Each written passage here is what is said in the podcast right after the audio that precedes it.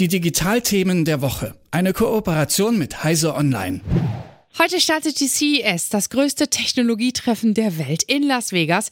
130.000 Teilnehmende tauschen sich in den nächsten vier Tagen vor allem über KI aus. Ja, und die Trends für dieses Jahr werden jetzt gerade gesetzt.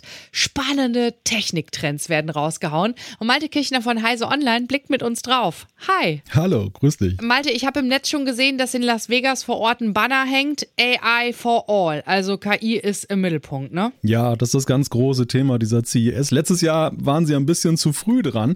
Da war zwar Ende des Jahres 2022 war das ja schon losgegangen mit ChatGPT, aber so richtig ist ja dieser Hype-Train dann erst so im Laufe des Jahres 2023 im Frühjahr dann ins Rollen gekommen und da war die CES damals noch nicht ganz dabei. Ja, aber ChatGPT ist jetzt äh, voll da und wo kann man denn künstliche Intelligenz äh, schon ganz gut eingesetzt sehen?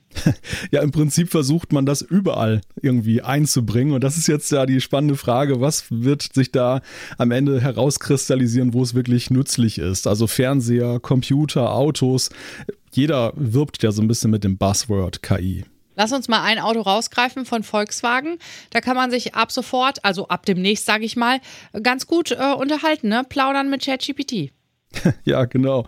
Ja, das ist ja ein, ein großer Fortschritt, wenn man jetzt bedenkt, wie die Steuerungssysteme, gerade die Sprachsteuerungssysteme von vielen Geräten heute so funktionieren. Man muss ja als Anwender dann die Sprache des, des Computers lernen und so ist das ja auch beim Auto. Gerade beim Auto soll es ja eben ablenkungsfrei zugehen und da ist es ja blöd, wenn ich die ganze Zeit drüber nachdenken muss, wie bringe ich jetzt dem Auto bei, dass es Funktion XY bringen soll und da sind es halt so Ansätze, dass man mit generativer KI ja viel flexibler wird, dass man ganz normale Sprache Sprache dann natürliche Sprache gebrauchen kann als Nutzer. Und Volkswagen liegt da ganz vorne, ja? Naja, ganz vorne würde ich jetzt nicht sagen. Wir, wir sehen das ja bei allen Autoherstellern, dass sie da probieren dann, was, was geht und dass sie diese Produkte einführen. VW ist da auf jeden Fall auch mit dabei und äh, ja, mal gucken, wie, wie sich das da in dem Bereich auch entwickelt. Ja, gut. Also künstliche Intelligenz jetzt im Auto ist eine Sache, künstliche Intelligenz am Kinderwagen ist so eine andere.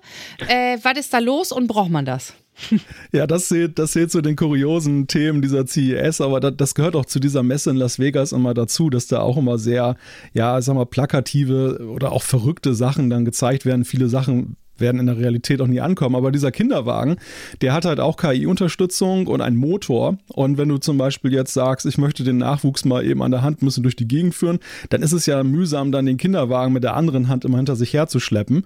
Und der Kinderwagen, der fährt jetzt einfach neben einem her. Also der erkennt dann seine Besitzer und fährt dann vor oder neben einem, je nachdem, wie man das möchte. Oder man kann auch ihn einfach so ein bisschen anstupsen und dann fährt er vor einem weg. Das, äh, ja, ob man das möchte, ist die andere Frage. Ja, stoppt doch automatisch, ne? Ne, wenn es zu lange runtergeht. Und er hat eine Rock My Baby Funktion. ja, das werden viele Eltern wertschätzen. Ich meine, da wird ja mit allen Tricks gearbeitet, um da den Nachwuchs so ein bisschen dann in den Schlaf zu wiegen. Und äh, manche, manche fahren im Auto, andere nutzen Waschmaschinen und so weiter.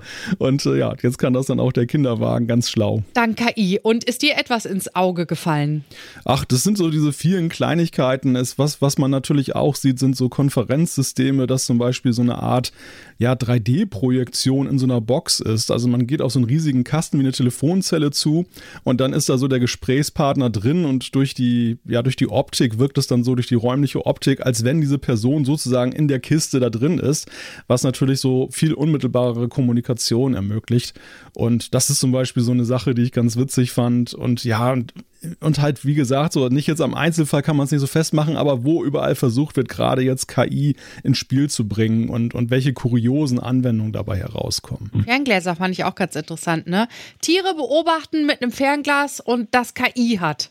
Das kann dann wahrscheinlich ja. direkt erkennen, was man da vor der Linse hat oder wie. Genau, das, dieses Fernglas, das erkennt dann automatisch dann den Vogel oder was weiß ich, das Gewächs, je nachdem, was du da jetzt dann damit anvisierst. Und das zeigt ja noch so einen anderen Trend auf, den wir parallel ja auch sehen, der eben jetzt in Richtung Augmented Reality geht. Also sprich, dass unsere Realität um, um Informationen, um Daten erweitert wird und äh, dass das uns sozusagen ins Sichtfeld reingegeben wird. Bei dem Fernglas ist es jetzt relativ einfach. So im Alltag ist ja die Frage, ähm, wie kann man das gewährleisten, weil die Technik noch nicht so weit ist, dass man das in eine ganz kleine, normale Brille zum Beispiel integrieren kann.